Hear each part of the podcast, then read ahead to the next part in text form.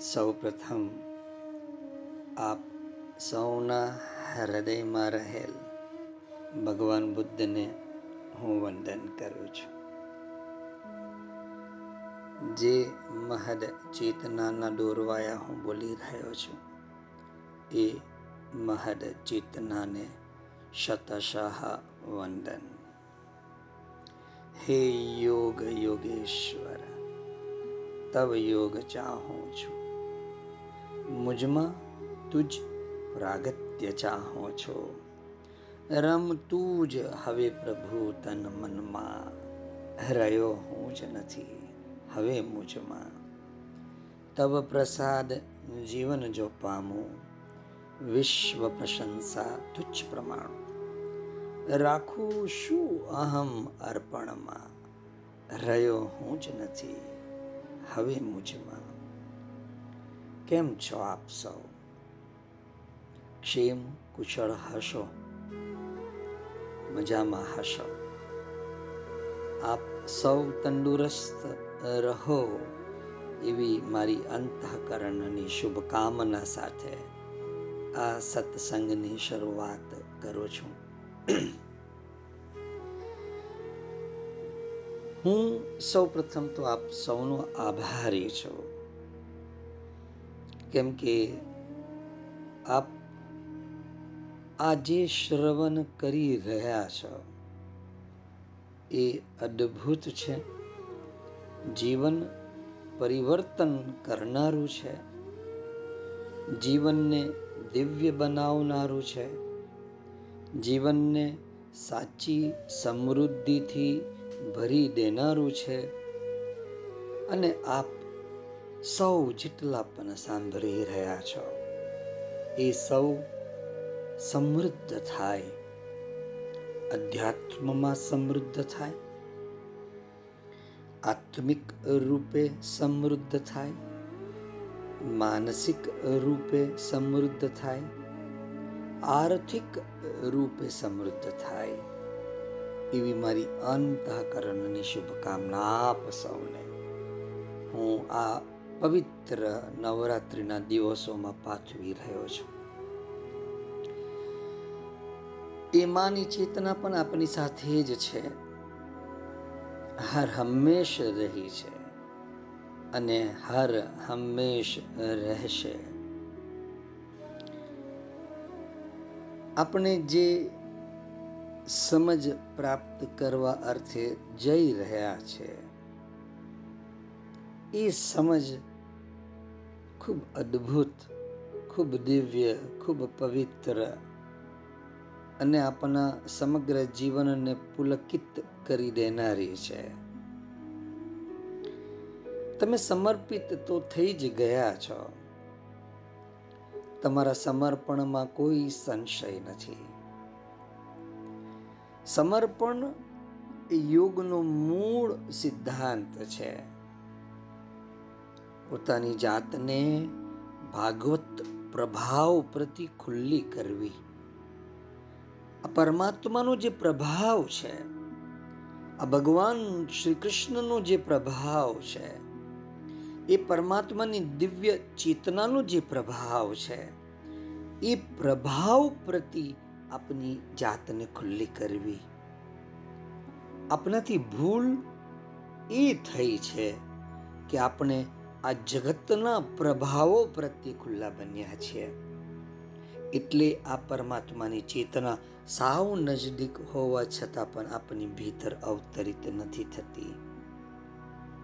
એટલે જ વારંવાર હું આપને જગાવતો રહું છું. મને ખરાબ પણ લાગે છે શુભ પણ થાય.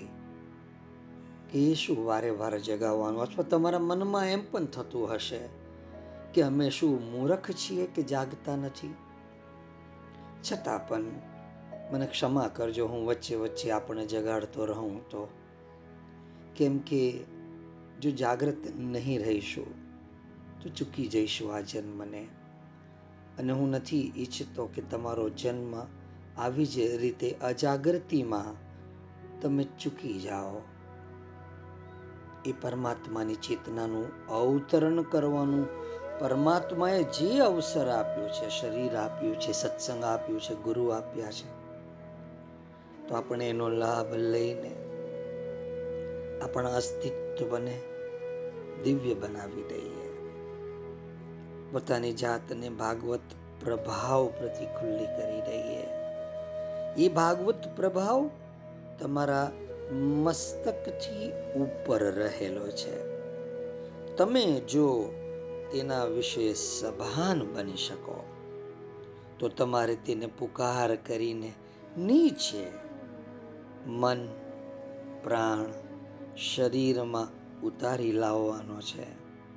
તે ભગવત પ્રભાવ મનમાં, પ્રાણમાં અને શરીરમાં શાંતિ તરીકે, પ્રકાશ તરીકે એક કાર્ય કરી રહેલી દિવ્ય શક્તિ તરીકે. નિરાકાર કે સાકાર સ્વરૂપમાં પ્રભુની દિવ્ય હાજરી તરીકે અને આનંદ તરીકે અવતરિત થાય છે. તો આ લાભ આપણે સૌ લઈ લઈએ. આ ચેતના પ્રાપ્ત થાય તે પહેલા વ્યક્તિએ શ્રદ્ધા રાખવી જોઈએ. ખુલ્લા થવા માટે અભિપ્સા કરવી જોઈએ. જો તમારી ભીતર અભિપ્સાનો અગ્નિ નિર્બળ છે, ક્ષીણ થયેલો છે, તો પરમાત્માની ચેતનાનું અવતરણ સંભવ નથી. અને મને ખબર છે કે આપ સૌની અભિપ્સાનો અગ્નિ કેટલો પ્રબળ છે. બળબડ બળી રહ્યો છે. એની જ્વાલા ઉપર ઉઠી રહી છે. અને એની આ દિવ્યતમ પ્રકાશમય જ્વાલા ઉપર ઉઠે આપણી જ અભિપ્સાના અગ્નિની. તો જીવન બહુ અદ્ભુત, પ્રકાશમય, પ્રભુમય, દિવ્ય બનતું જશે. અને દિવ્ય જીવનનો આનંદ શું છે?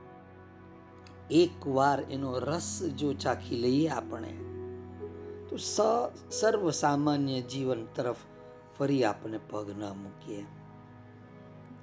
આપણી ચેતના એ જ પરમ દિવ્ય પરમાત્માની ચેતના સાથે તદરૂપ બને, એક રૂપતા સાધે.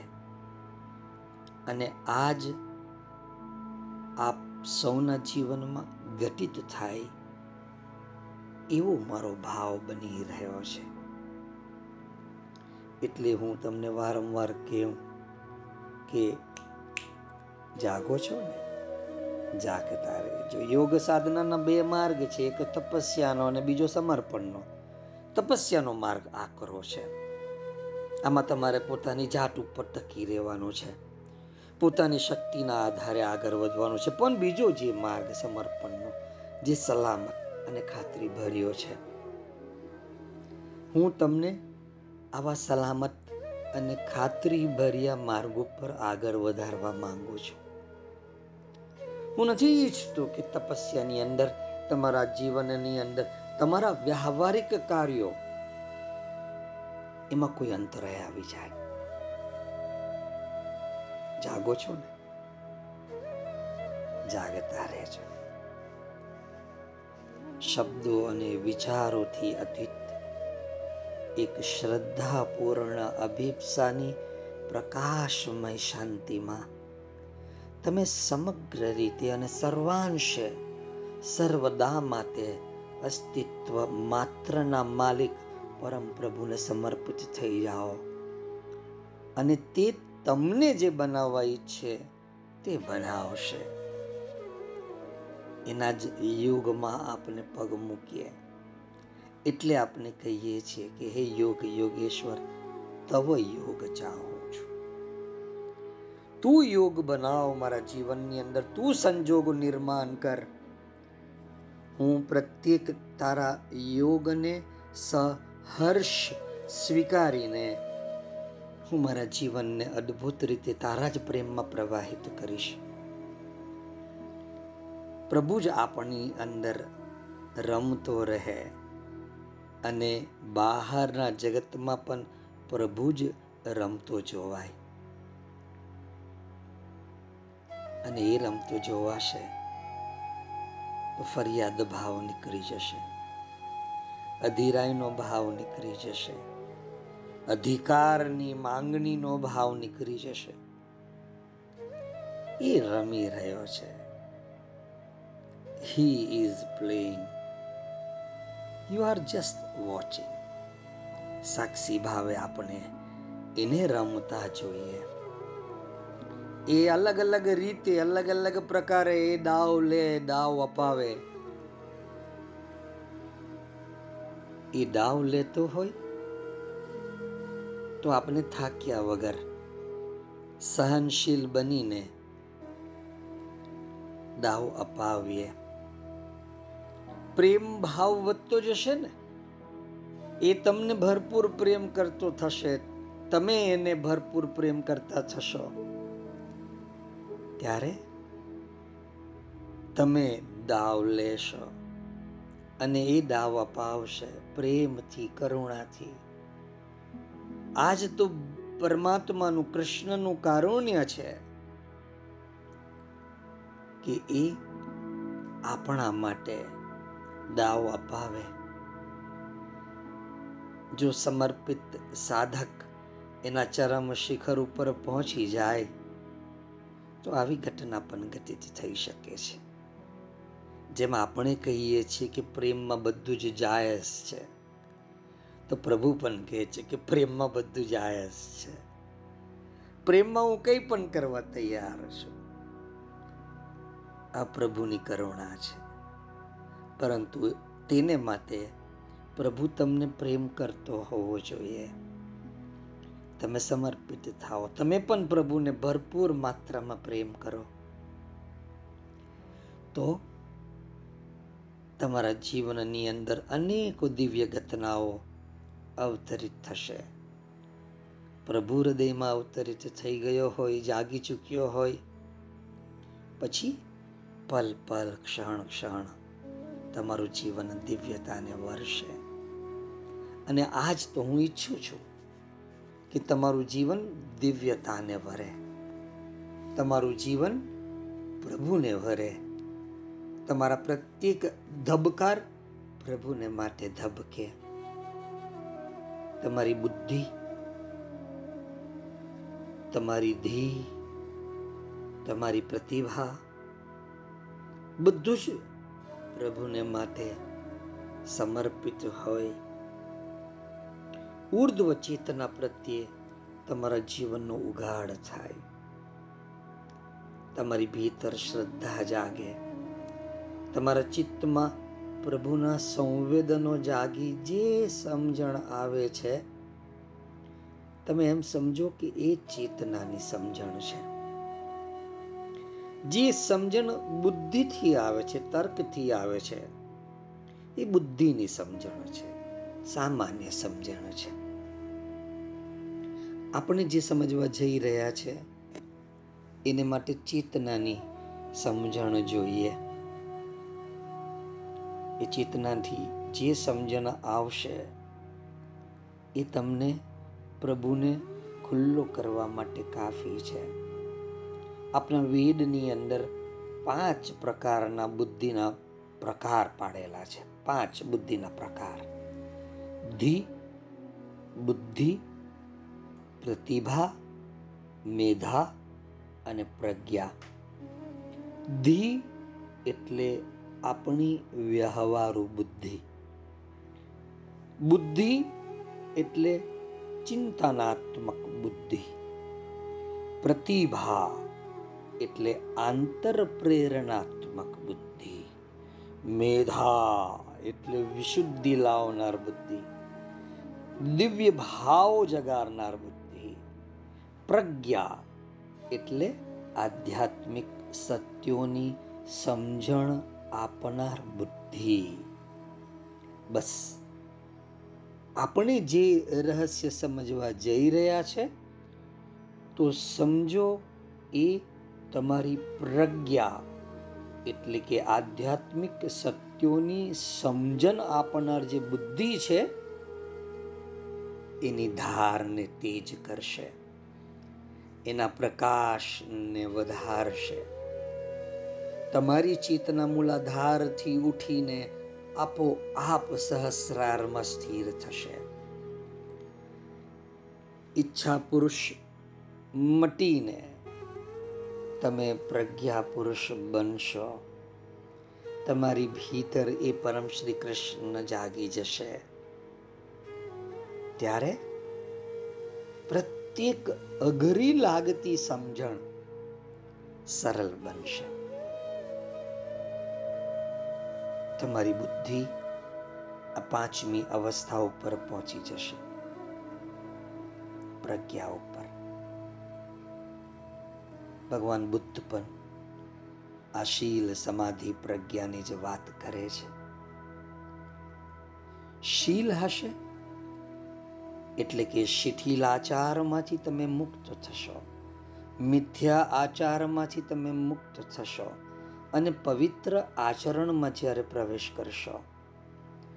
ચારિત્ર્યનું ઘડતર કરવાનું, પરંતુ સાથે સાથે ચારિત્ર્ય ઉપર ડાઘ ના પડે એની પણ કાળજી રાખવાની. તમારું ચારિત્ર્ય, તમારું શીલ વિશુદ્ધ બનતું જાય, સમાધિ સરળ બનતી જશે. અને શીલ અને સમાધિ આ બે એની ચરમ શિખર ઉપર પહોંચશે, તો તમારી ભીતર પ્રજ્ઞાનો સૂરજ ઉગી નીકળશે. અને એ પ્રજ્ઞામાં તમે સ્થિર થતા જશો. તો તમે સ્વયં સ્થિત પ્રજ્ઞ બનતા જશો. આ સમગ્ર જગત આપોઆપ શૂન્ય બનતું જશે. એક તો જગતને શૂન્ય તરીકે જોવું એ કષ્ટદાયક છે. કેમ કે જગતની અંદર અત્યાર સુધી કંઈક કેટલાય ભોગ આપણને ભોગવી લીધા છે. એટલે આપણે એમ કહીએ કે આ ભાગ શૂન્ય કરી નાખ, આ સંબંધ શૂન્ય કરી નાખ. તારી આ દોડ ધામ શૂન્ય કરી નાખ. તો આપણને સંશય પણ પેદા થશે કસ્ત પણ થશે. પણ જે ઘડીએ તમારી પ્રજ્ઞા બની ગઈ, તો જગત આપોઆપ શૂન્ય થઈ જશે. અને જગત શૂન્ય થશે, તો શેષ તો ખાલી ઈશ્વર તત્વ સિવાય બીજું કશું રહેતું નથી. કૃષ્ણ તત્વ સિવાય બીજું કશું રહેતું નથી. શિવ તત્વ સિવાય બીજું કશું રહેતું નથી. તો એ પરમ દિવ્ય તત્વનો અનુભવ શરૂ થશે. જાગો છો ને? જાગતા રહેજો. હું આપને પ્રેમ પૂર્વક જગાડતો રહીશ. પ્રેમપૂર્વક, પૂર્ણ શાંતિની સાથે. કોઈ પણ પ્રકારના એવા ભાવો વગર કે જે ભાવ એમ કઈ કરે આ કેમ જાગતો નથી? હું પ્રેમથી, કરુણાથી તમને જગાડતો રહીશ. મારે તમને બધાને એ પરમ ચૈતન્ય શ્રી કૃષ્ણના સામ્રાજ્યમાં લઈ જવા છે. મહાદેવના સામ્રાજ્યમાં લઈ જવા છે. હું પ્રેમથી આપને દોરતો જઈશ. એક ભાઈ તરીકે, એક પિતા તરીકે, એક પુત્ર તરીકે, એક પ્રિયતમ તરીકે, એક પ્રેમી તરીકે, એક મિત્ર તરીકે હું તમને દોરતો જઈશ. કૃષ્ણ પણ ઊભા છે દ્વારે આપણા સ્વાગતને માટે. મહાદેવ પણ તત્પર છે આપણા સ્વાગતને માટે. આપણે તત્પર નથી. એટલે હું તમને એ પરમ તત્ ઉપર લઈ જવા માંગુ છું. ખૂબ જ પ્રેમથી, ખૂબ જ શાંતિના ભાવથી. તૈયાર છો ને આપ સૌ? હા? તૈયાર રહેજો. આપણી આ જે બુદ્ધિ છે, એ બુદ્ધિને સ્થિર, શાંત, નીરવ કર્યા બાદ જ ચેતનાની સાચી સમજણ પ્રગટ થવા લાગે છે. ચેતનાની સમજણને જ્ઞાન કહે છે. જ્યારે તે સમજણ મુજબના અનુભવોને અનુભૂતિ કહે છે. અનુભૂતિને સાચી રીતે સમજવા નીરવ અને અચંચલ મનની જરૂર છે. જેથી તે પોતાના પક્ષપાતો તેમાં ન ઉમેરી શકે. બાકી આપણું મન એ પોતાનો પક્ષપાત ઉમેરતો જાય છે. આપણે કંઈક સમજણ કેળવીએ ચેતનાની ને મન એનો પક્ષ રજૂ કરે. ચેતનાની સમજણમાં ચિત્તને નીરવ અને આંતરિક રીતે એકાગ્ર કરવામાં આવે તો વાત અદ્ભુત બની જાય છે. ચિત્ત શાંત અને નિર્મળ બની જાય છે. તેમાં ઉર્ધ્વ ચેતનાઓનું જે પ્રતિબિંબ ઝીલાય છે, કૃષ્ણનું જે પ્રતિબિંબ ઝીલાય છે મહાદેવનું જે પ્રતિબિંબ ઝીલાય છે અને એમના જે સંવેદનો અનુભવાય છે, તે જ ચેતનાની સમજણ રચે છે.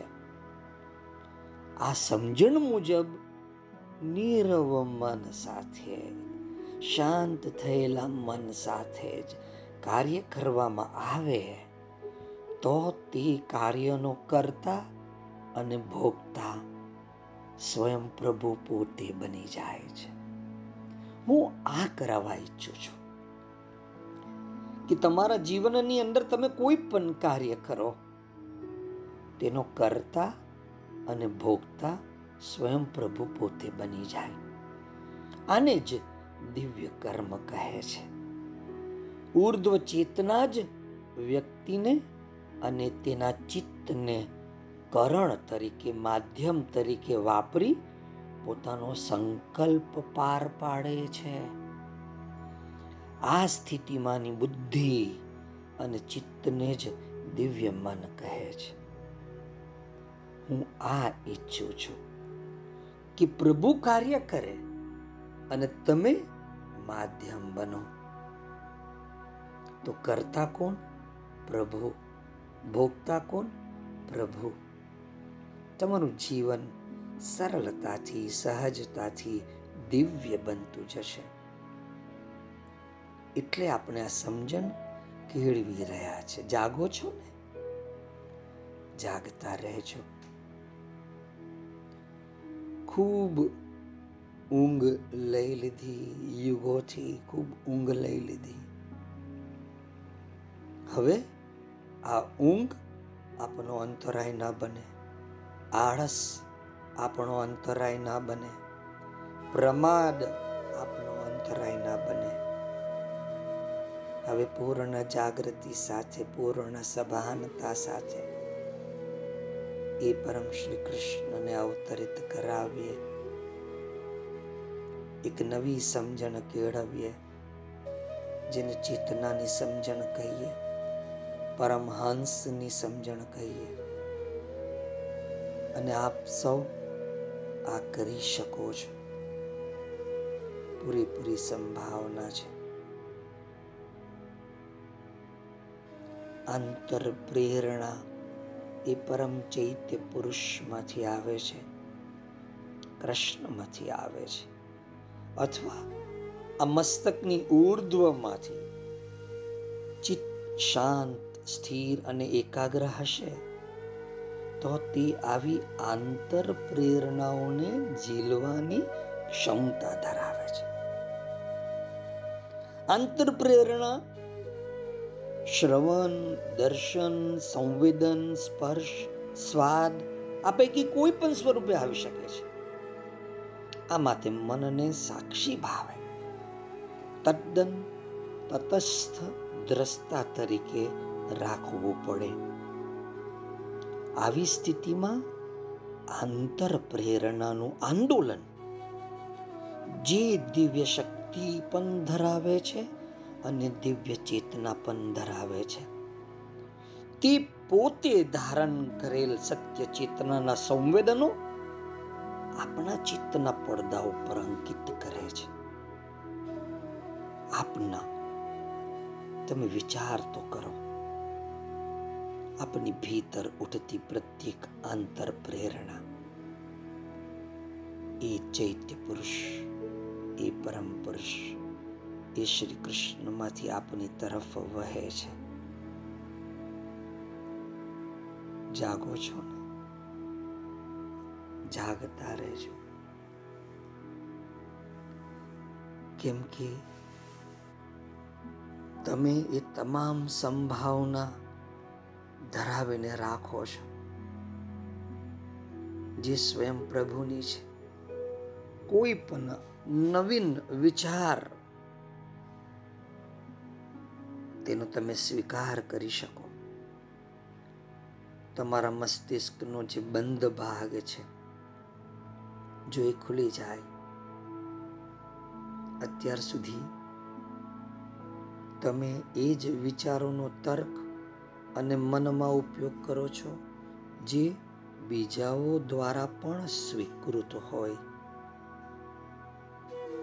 કૃષ્ણ દ્વારા જે સ્વીકૃત છે, મહાદેવ દ્વારા જે સ્વીકૃત છે, એ વિચાર આપણે કેમ સ્વીકારતા નથી? હું તમને એ વિચારો સ્વીકારી શકો એવી તમારી પ્રજ્ઞાને બનાવવા માંગો છું. ઈશ્વરના સામ્રાજ્યમાં એવું કશું જ નથી જે અસંભવ હોય.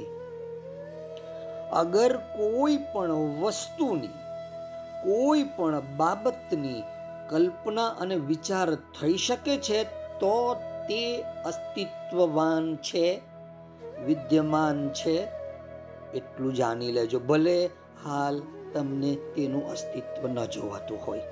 ભલે હાલમાં તે અવિદ્યમાન હોય. તમે સમૃદ્ધિશાળી છો, ભાગ્યશાળી છો, જ્ઞાની છો પરમ ભક્ત છો. તમે દુઃખી છો, તૂટી રહ્યા છો, દુનિયા ધીમે ધીમે તમને સાથ નથી આપતી વગેરે વગેરે કલ્પનાઓ, વિચારો અસ્તિત્વવાન છે.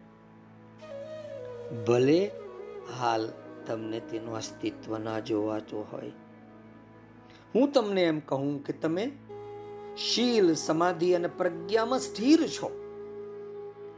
તો ભલે હાલ પૂરતું તેનું અસ્તિત્વ ન જોવાતું હોય, ભલે હાલ પૂરતું તે વિદ્યમાન ના હોય, પરંતુ તમે મને એ કહો, શું તે એટલે કે શીલ, સમાધિ, પ્રજ્ઞા વિદ્યમાન થઈ શકે છે? થઈ શકે છે.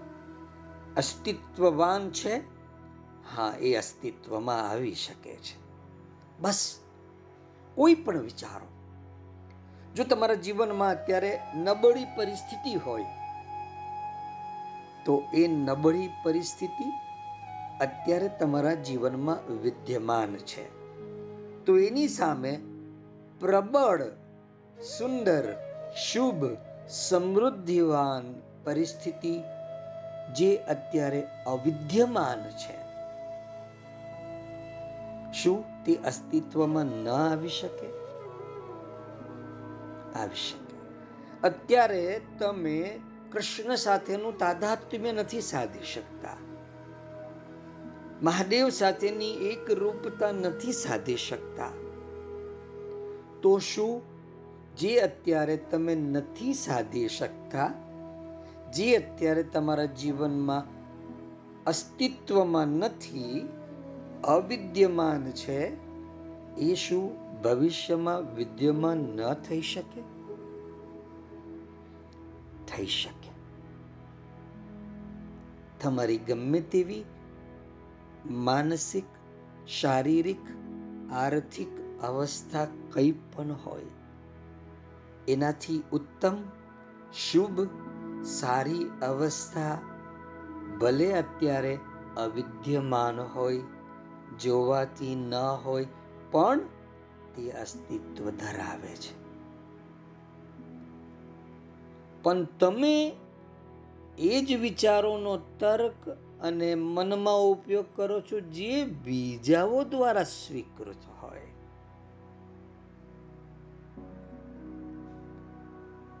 જાગતા રહેજો. કારણ કે જે પણ કલ્પનીય છે, એટલે કે જેની કલ્પના કરીએ છીએ, તે તમામ અસ્તિત્વના સામ્રાજ્યમાં પહેલેથી જ વિદ્યમાન છે.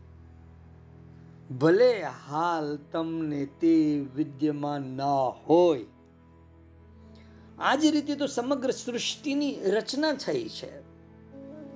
જ્યારે કોઈકની વાત ઉપર તમે એને એમ કહો છો કે ભાઈ, આ તો તારી કલ્પના માત્ર છે.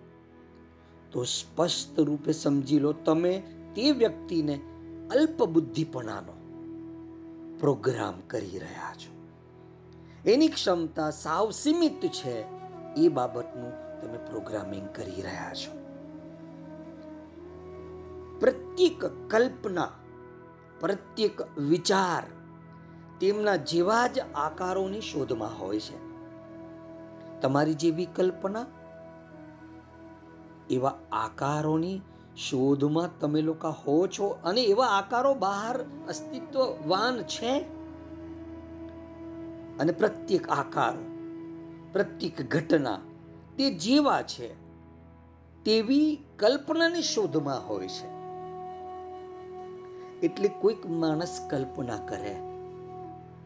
અરે રે, મારો દીકરો એકલો ગયો છે, બાય રોડ ગયો છે અને એનું જો અકસ્માત થશે તો પછી મારું શું થશે ને અકસ્માત થશે?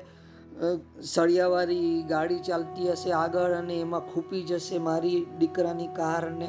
તમે જેવી કલ્પના કરો છો? જેવી કલ્પના કરો છો તો એવી એવી ઘટના એવા આકારો એ આવી કલ્પનાની શોધમાં હોય છે. મેળ બેસે છે. ગતના સંભવિત બને છે. પ્રત્યેક કલ્પના, પ્રત્યેક વિચાર જેવી કલ્પના છે, જેવા વિચાર છે, એના જેવા જ આકારોની શોધમાં હોય છે.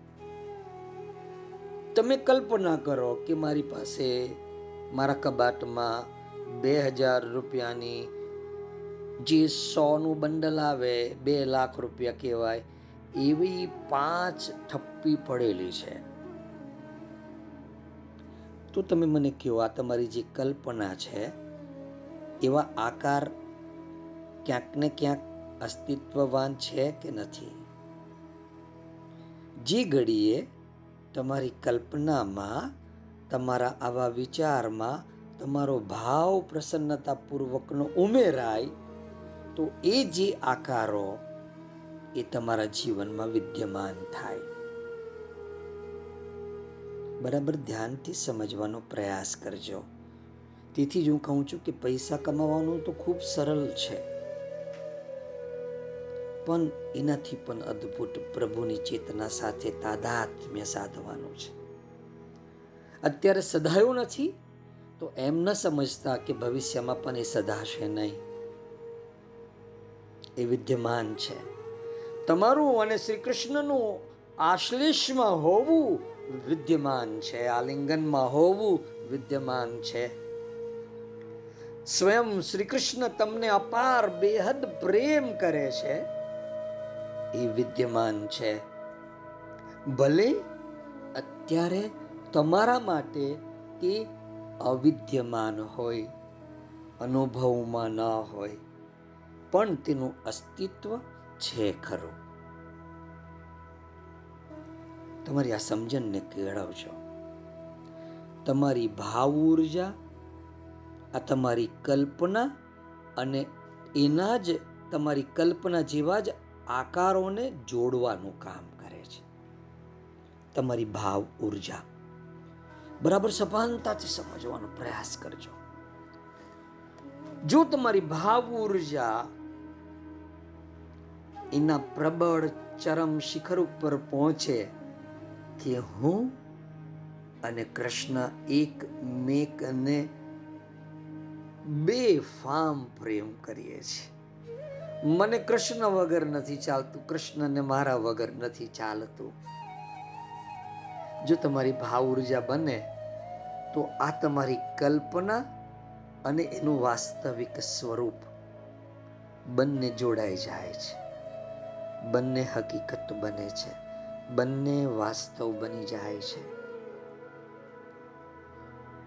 સમજો, તમે એક લક્ઝુરિયસ કારની કલ્પના કરો છો કે ભાઈ, એક એવી ઓટોમેટિક કાર જે બધું જ જેની અંદર સ્વયં સંચાલિત હોય. તમે બોલો, ટીવી ઓન તો ટીવી ઓન થાય. તમે બોલો, જે સોંગ સાંભળવું છે એ સોંગ પ્લે થાય.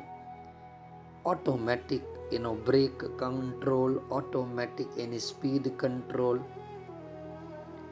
તો આ જે લક્ઝુરિયસ કારની કલ્પના કરો છો, તો શું એવી તમારી આવી કલ્પના મુજબની કારનો આકાર એવા જ ગુણ સહિત અસ્તિત્વ ધરાવે છે કે નહીં? સમજો, તમે સેજ જૂની ઓછી કિંમતની કારની કલ્પના કરો છો. તો એવી જ તમારી કલ્પના મુજબની કારનો આકાર એવા જ ગુણ સહિત અસ્તિત્વ ધરાવે છે કે નહીં? સમજો, તમે વચ્ચેથી અડધી થઈ ગયેલી ખાલી બે સીટ બચી હોય એવી કારની કલ્પના કરો છો, જેના ફાડચા થઈ ગયેલા છે. તો તમારી કલ્પના પ્રમાણેની આ અડધી થયેલી કાર અસ્તિત્વ ધરાવે છે કે નથી ધરાવતી? ક્યાંક ને ક્યાંક કોઈ બંગાળ વરાંતા હશે કે ક્યાંક ને ક્યાંક હશે. બરાબર હવે જુઓ, તમારો ભાવ, તમારી લાગણી જે કાર માટેની સંમતિ આપે સંમતિ આપે.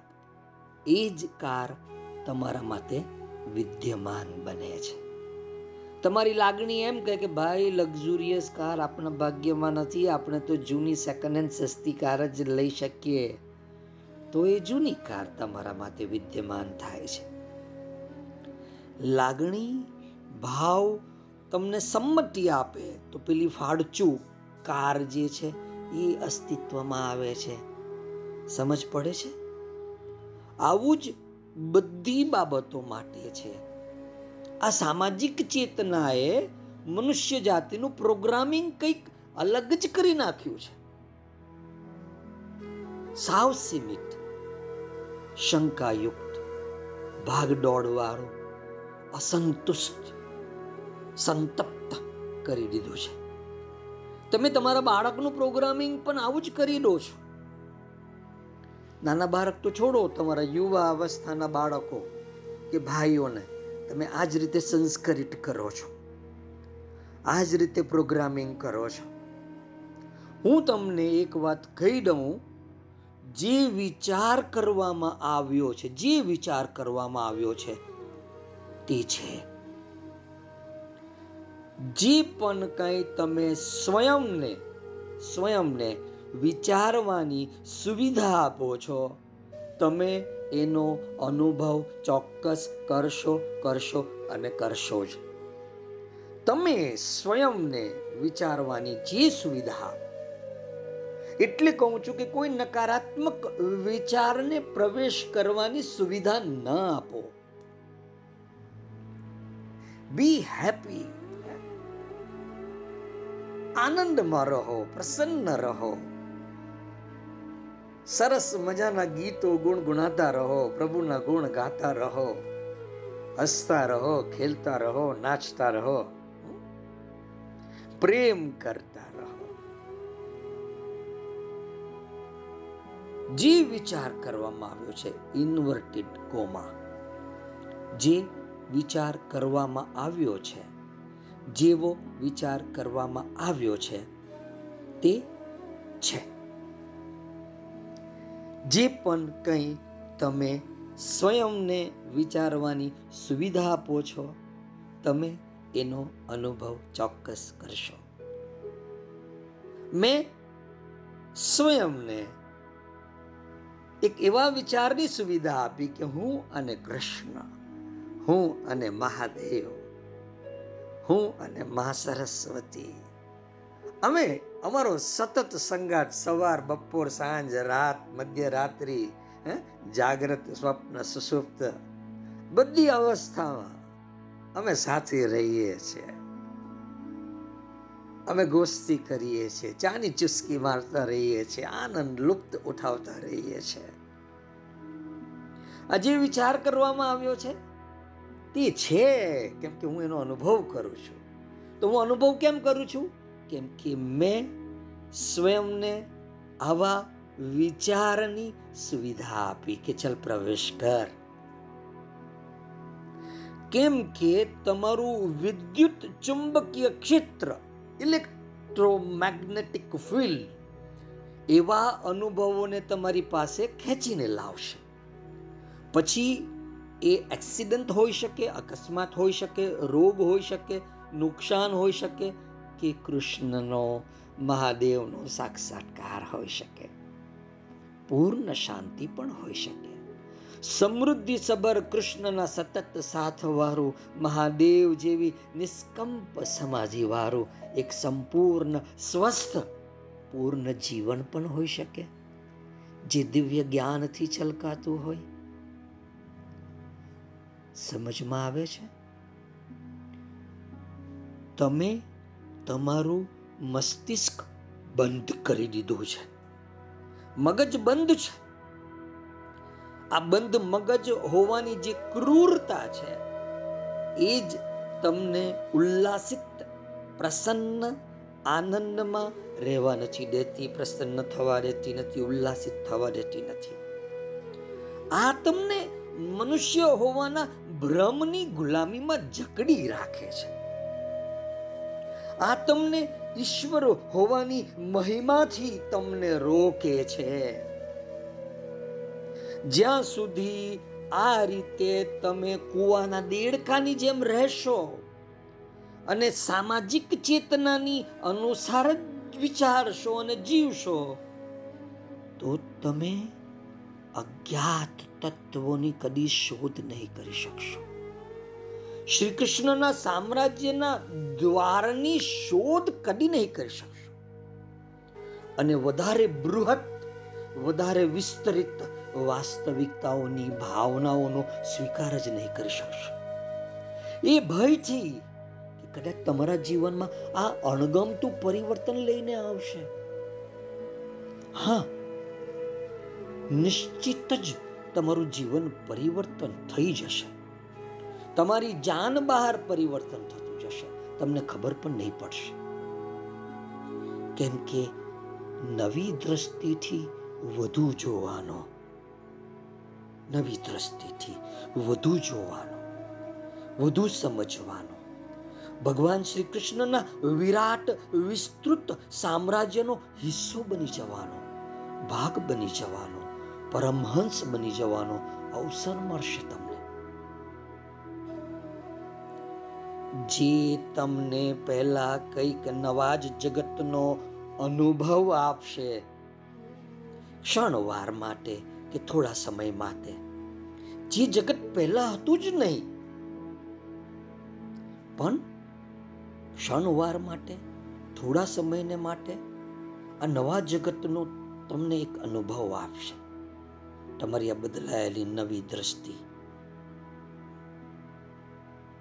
જે ઘડીએ તમે ભગવાન શ્રી કૃષ્ણના વિરાટ વિસ્તૃત સામ્રાજ્યનો હિસ્સો બનશો. જ્યાં સુધી તમે એ જ વિચારોનો સ્વીકાર કરો છો, જે બચપનથી તમારા માનસિક જગતમાં ઘુસાડી દીધા છે. તમે તમારા મગજના અધિકાંશ ભાગને સક્રિય નથી કરતા. નાનપણથી મા, બાપ, દોસ્ત, સમાજ, સ્કૂલ, શાળાની અંદર, કોલેજની અંદર, તમે એ જ વિચારોનો સ્વીકાર કરો છો જે તમારા માનસિક જગતમાં ઘુસાડી દીધા છે. અને આ અત્યારે હાલ જે હું વાત કરી રહ્યો છું એ વિચારોનું નાવિન્યતમ છે. એ નવીન વિચારો છે, એ નવા વિચારો છે. એ દિવ્ય વિચારો છે. હું તમારા જગતને દિવ્ય બનાવવા માંગુ છું, ભવ્ય બનાવવા માંગુ છું, સમૃદ્ધ બનાવવા માંગુ છું. તમે જે પ્રોગ્રામિંગ થયેલા છો, એ તમામ વિચારોને હું અનઇન્સ્ટોલ કંટ્રોલ શિફ્ટ ડિલીટ એને જડ મૂળમાંથી કાઢી નાખવા માંગો છો. અને તમારું સંપૂર્ણ માનવ સિસ્ટમને રિફ્રેશ કરી આ નવો પ્રોગ્રામ તમારી ભીતર નાખવાનો પ્રયાસ કરી રહ્યો છું. જે પરમહંસનો છે, કૃષ્ણનો છે. જાગો છો?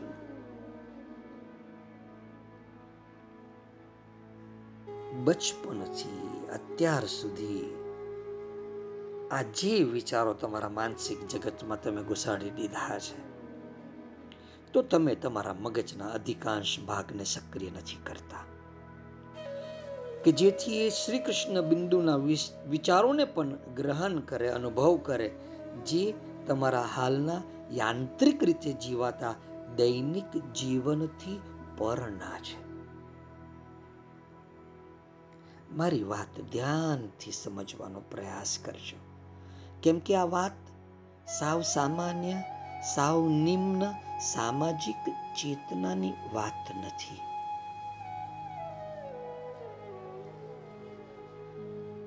જ્યારે તમે એ વિચારોને ગ્રહણ કરશો એ વિચારોને, જે સ્વયં કૃષ્ણના છે, વિવિધ ઉપનિષદોના છે, શ્રીમદ ભાગવતજીના છે, વશિષ્ઠ મુનિજીના છે, મહર્ષિ વેદ વ્યાસના છે.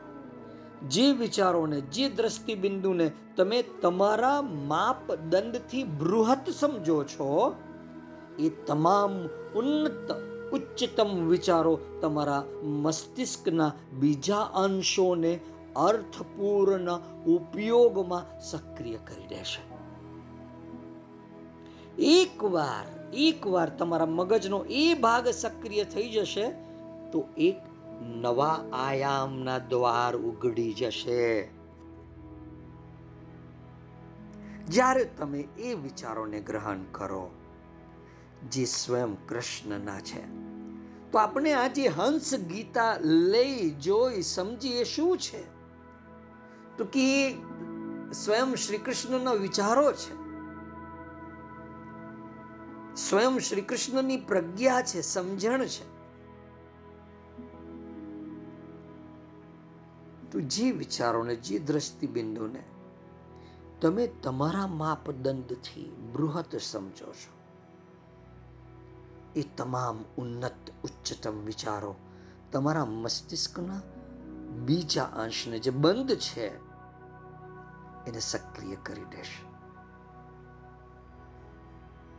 જ્યારે તમે આવું કરશો, તો આ આ બૃહત સમજ, આ ભગવાન શ્રી કૃષ્ણની સમજ, આ સ્વયં મહાદેવની સમજ, એક વાહક બનીને તમારી બુદ્ધિને વિસ્તાર કરીને શ્રી કૃષ્ણની બુદ્ધિ સુધી લઈ જશે. એટલે ધી બુદ્ધિ, પ્રતિભા, મેધા, પ્રજ્ઞા તમારી સામાન્ય ધી, વ્યવહારુ બુદ્ધિ એ પ્રજ્ઞા બની જશે. જ્યારે તમે આવું કરશો, તો આ સ્વયં કૃષ્ણની જે સમજ છે, એ સમજ એક વાહક બનીને તમારી બુદ્ધિને વિસ્તાર કરશે અને શ્રી કૃષ્ણની બુદ્ધિ સુધી લઈ જશે. વશિષ્ઠ મુનિજીની બુદ્ધિ સુધી લઈ જશે. એ સપ્ત ઋષિઓની બુદ્ધિ સુધી લઈ જશે જે સૌ પ્રથમ મહાદેવને મળેલા. આવા વિચારો તમારા મસ્તિષ્કના અન્ય અંશોને પણ સક્રિય કરવા લાગશે. જે અત્યાર સુધી બંધ હતું વધુ એવા વિચારો માટે, વધુ નવી ગ્રહણશીલતા માટે, વધુ નવી દિવ્ય જાણકારી માટે તમારા મસ્તિષ્કના અન્ય અંશો સક્રિય થવા લાગશે. કે હવે આ સમગ્ર શ્રી કૃષ્ણના ચૈતન્યને જાણી લીધું. હવે મહાદેવના ચૈતન્યને તમે જાણો છો, મા જગદંબાના ચૈતન્યને તમે જાણો છો, વશિષ્ઠ મુનિના ચૈતન્યને જાણો છો અસ્તાવક્રના ચૈતન્યને જાણો છો. તમે આવી વધુ નવી દિવ્ય જાણકારી માટે, વધુ નવી ગ્રહણશીલતા માટે તમારા જ આ મસ્તિષ્કને ધીરે ધીરે ખોલતા જશો જે અત્યાર સુધી બંધ નિષ્ક્રિય હતું, કેમ કે તમે સામાજિક ચેતના જે કહે છે, સામાજિક ચેતનાના જે વિચારો છે, તમે એને જ સ્વીકૃતિ આપતા. બાકીના જે આ વિચારો કે જે વાત હું કરી રહ્યો છું, તે બાબતને તમે અસ્વીકાર કરતા હતા.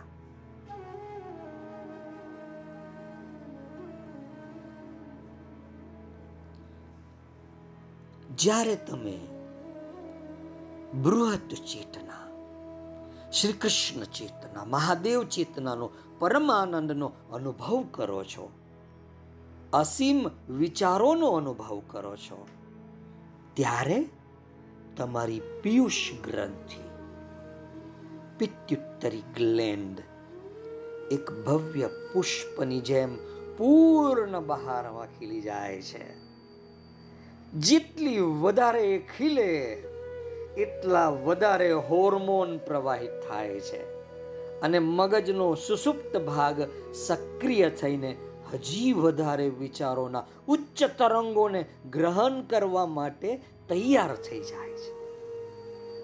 જે વિચારો સ્વયં શ્રી કૃષ્ણ ચેતના કે મહાદેવ ચેતનાના ઉચ્ચતમ તરંગિત વિચારો છે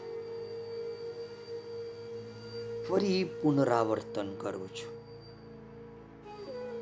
જ્યારે તમે બૃહત એટલે કે વિસ્તરિત ચેતના, શ્રી કૃષ્ણ ચેતનાનો પરમ આનંદનો અનુભવ કરો છો. અસીમ આવા દિવ્ય નવીન વિચારોનો અનુભવ કરો છો. ત્યારે તમારી પિયુષ ગ્રંથિ પિત્યુત્તરી ગ્લેન્ડ એક ભવ્ય પુષ્પની જેમ પૂર્ણ બહારમાં ખીલી જાય. જેટલી વધારે એ ખીલતી જાય ખીલતી જાય, એટલા વધારે હોર્મોન્સ તમારા અસ્તિત્વમાં, તમારા શરીરમાં પ્રવાહિત થતા જાય. મગજનો સુસુપ્ત ભાગ છે નિષ્ક્રિય ભાગ છે, એ સક્રિય થઈ જઈને હજી વધારે વિચારોના ઉચ્ચ તરંગોને. ઉચ્ચ વિચારના તરંગો, કોના કોના આવા ઉચ્ચ તરંગો હોય? તો કે કૃષ્ણના વિચારના ઉચ્ચ તરંગ હોય, મહાદેવના વિચારના તરંગો ઉચ્ચ હોય. એવા ઉચ્ચ તરંગોને ગ્રહણ કરવા માટે તમારો મગજનો એ સુસુપ્ત ભાગ સક્રિય થઈને તૈયાર થઈ જશે. જે વિચારો સ્વયં શ્રી કૃષ્ણ ચેતના કે મહાદેવ ચેતનાના ઉચ્ચતમ તરંગિત, ઉચ્ચ તરંગ એટલે કે હાયર વાઇબ્રેશનલ ફ્રીક્વન્સી જેની છે, એ તમારી ભીતર સ્પંદિત થવાની શરૂઆત થઈ જાય. ત્યારે તમને ખબર પડે છે કે મહામાનવ વિલક્ષણ બુદ્ધિ સંપન્ન થવું અત્યંત સરળ છે. ફક્ત એટલું જ કરવાનું છે કે તમારી સોચ બીજાઓથી પરિચાલિત ન થઈને સ્વયંથી જ થવી જોઈએ. ફેસબુક, યુટ્યુબ, વોટ્સઅપ વગેરેથી આવતી વિવિધ માહિતીઓથી પરિચાલિત ન થવી જોઈએ. તમારે ફક્ત આટલું કરવાનું છે. તમારી એ દિવ્ય સોચ એ બીજાઓથી પરિચાલિત ન થવી જોઈએ. સ્વયંથી થવી જોઈએ. તમારી ભીતર અત્યાર સુધી જે જ્ઞાન મેં આપ્યું છે, જે તમારી ભીતર ગયું છે, એમાંથી જે પ્રજ્ઞા બની છે એમાંથી જ તમારી સોચ પરિચાલિત થવી જોઈએ. સામાજિક ચેતનાઓ જે કહે છે, તેનાથી પરિચાલિત ન થવું જોઈએ. આપણું મસ્તિષ્ક, મગજ, બ્રેઇન એ ખૂબ મોટો કોયડો છે, પહેલી છે પઝલ છે. જેને કંઈક કેટલાઓને ઉલઝનમાં ગૂંચવણમાં મૂકેલા છે. મનુષ્ય વિજ્ઞાન એનું વિચ્છેદન કરે ડિસેક્શન કરે, તો અંદર તરલ પદાર્થ અથવા જળના સિવાય બીજું કશું જોવાતું નથી. આ જે જળ છે, આપણા જ મસ્તિષ્કની અંદર, એ આપણા મગજની અંદર રચ્યું પચ્યું હોય છે, એક પણ ખૂનો બાકી નથી હોતો. મગજની અંદર જલ હોય છે. આ જે જળ છે એ વિદ્યુતીય કરંટ ચાલક છે. જળ જેટલું સઘન એટલે કે ગહન ડેન્સ ગાદ, પ્રચંડ, ઠોસ, ઘનિષ્ઠ હોય છે, એટલો વધારે વિસ્તાર થાય. એ વિદ્યુતીય કરંટનો જે એની પાર જાય છે, મગજના સુપ્ત, સુસુપ્ત અંશોમાં જળની સઘનતા વધારે હોય વિદ્યુતીય કરંટ એની પાર જઈ શકે છે.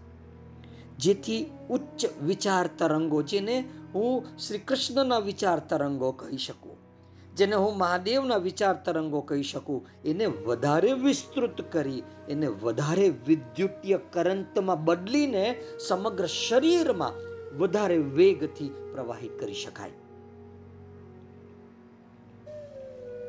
તો સમજો તમે તમારા કણ કણ સુધી એ પરમાત્માની ચેતના, એમની વિચારધારા, એમનો દ્રષ્ટિબિંદુ પહોંચી જાય છે. તમારા શરીરના પ્રત્યેક કોષના કેન્દ્ર સુધી, તમારા શરીરના પ્રત્યેક કોષના દિયેન સુધી, અરે ઇવન તમારી આનુવંશિક શૃંખલા સુધી. ધ્યાનથી સમજવાનો પ્રયાસ કરજો, કેમ કે આ આંતરિક ઇજનેરી ઇનર એન્જિનિયરિંગ છે, જેની જાણકારી આપણે અત્યાર સુધી મળી નથી. તો અનુભવમાં કેવી રીતે આવે?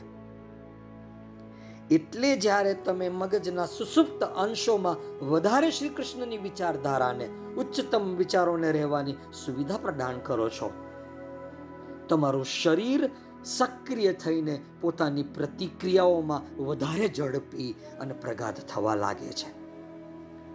જ્યારે તમારું સંપૂર્ણ મગજ મસ્તિષ્ક ઉપયોગમાં આવી જશે, ત્યારે પોતાના શરીરથી તમે કંઈ પણ કરી શકશો.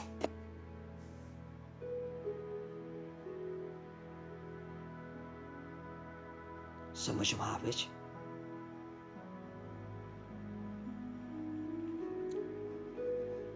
ફરી ફરી સાંભળીને સમજવાનો પ્રયાસ કરજો. કેમ કે અત્યાર સુધી તમારું જે પ્રમાણેનું સામાજિક ચેતનાએ પ્રોગ્રામિંગ કર્યું છે, એ પ્રોગ્રામ તમારા અસ્તિત્વમાંથી તમારે અનઇન્સ્ટોલ કરવા પડશે. નહીં તો સામાજિક ચેતના અનુસાર તમે કદી પણ આ ઇમોર્ટલ અમારા અસ્તિત્વનો અનુભવ નહીં કરી શકશો. તમારા સમગ્ર અસ્તિત્વમાં તમારા મસ્તિષ્કથી લઈને પગના અંગૂઠા સુધી એ કૃષ્ણ ચૈતન્ય વ્યાપ્ત છે. એની વ્યાપ્તતાનો અનુભવ તમે નહીં કરી શકશો. જ્યાં સુધી તમે આ સામાજિક ચેતનાથી પ્રોગ્રામિંગ થયા કરશો. પલ પલ આ ફેસબુક, આ ઇન્સ્ટાગ્રામ, આ સામાજિક ચેતના નવા નવા પ્રોગ્રામ લઈને આવે છે. ભાઈ એનિવર્સરી છે, એને આ રીતે સેલિબ્રેટ કરો. આમ આ રીતે કરો, આ ભેટ આપો, અહીંયા ફરવા જાઓ, આ જગ્યા ઉપર જાઓ, આ ખૂણામાં જાઓ, કાશ્મીરના પેલા પ્રદેશમાં જાઓ, મિઝોરમની આ જંગલમાં જાઓ. અરે ભાઈ, આપણી જ ભીતર રહેલા આપણા જ હૃદયમાં, આ આપણા જ હૃદયમાં બનેલા વૃંદાવનમાં આપણે કેમ ના જઈએ? આટલું નજીકનું અંતર કાપવું નથી. અને દૂર દૂરના અંતરો કાપવા આપણે બે ફામ દોડીએ છીએ. બે ફામ ઊર્જા ખર્ચીએ છીએ. ફક્ત ભૌતિક ભોગોને માટે, શારીરિક ભોગોને માટે. કંઈક સમજાય છે.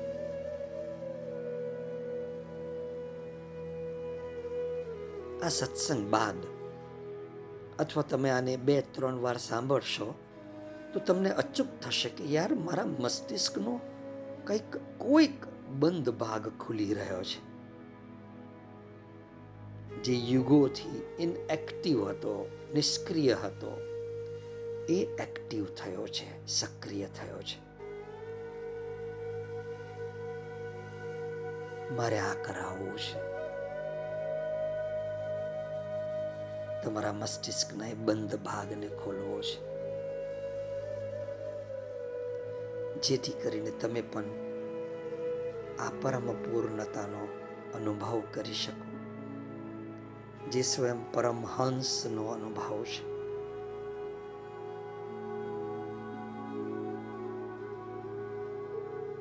મારા શબ્દોને વિરામ આપું છું. બુદ્ધમ શરણમ ગચ્છા જીવન ઉતાવળ હોય.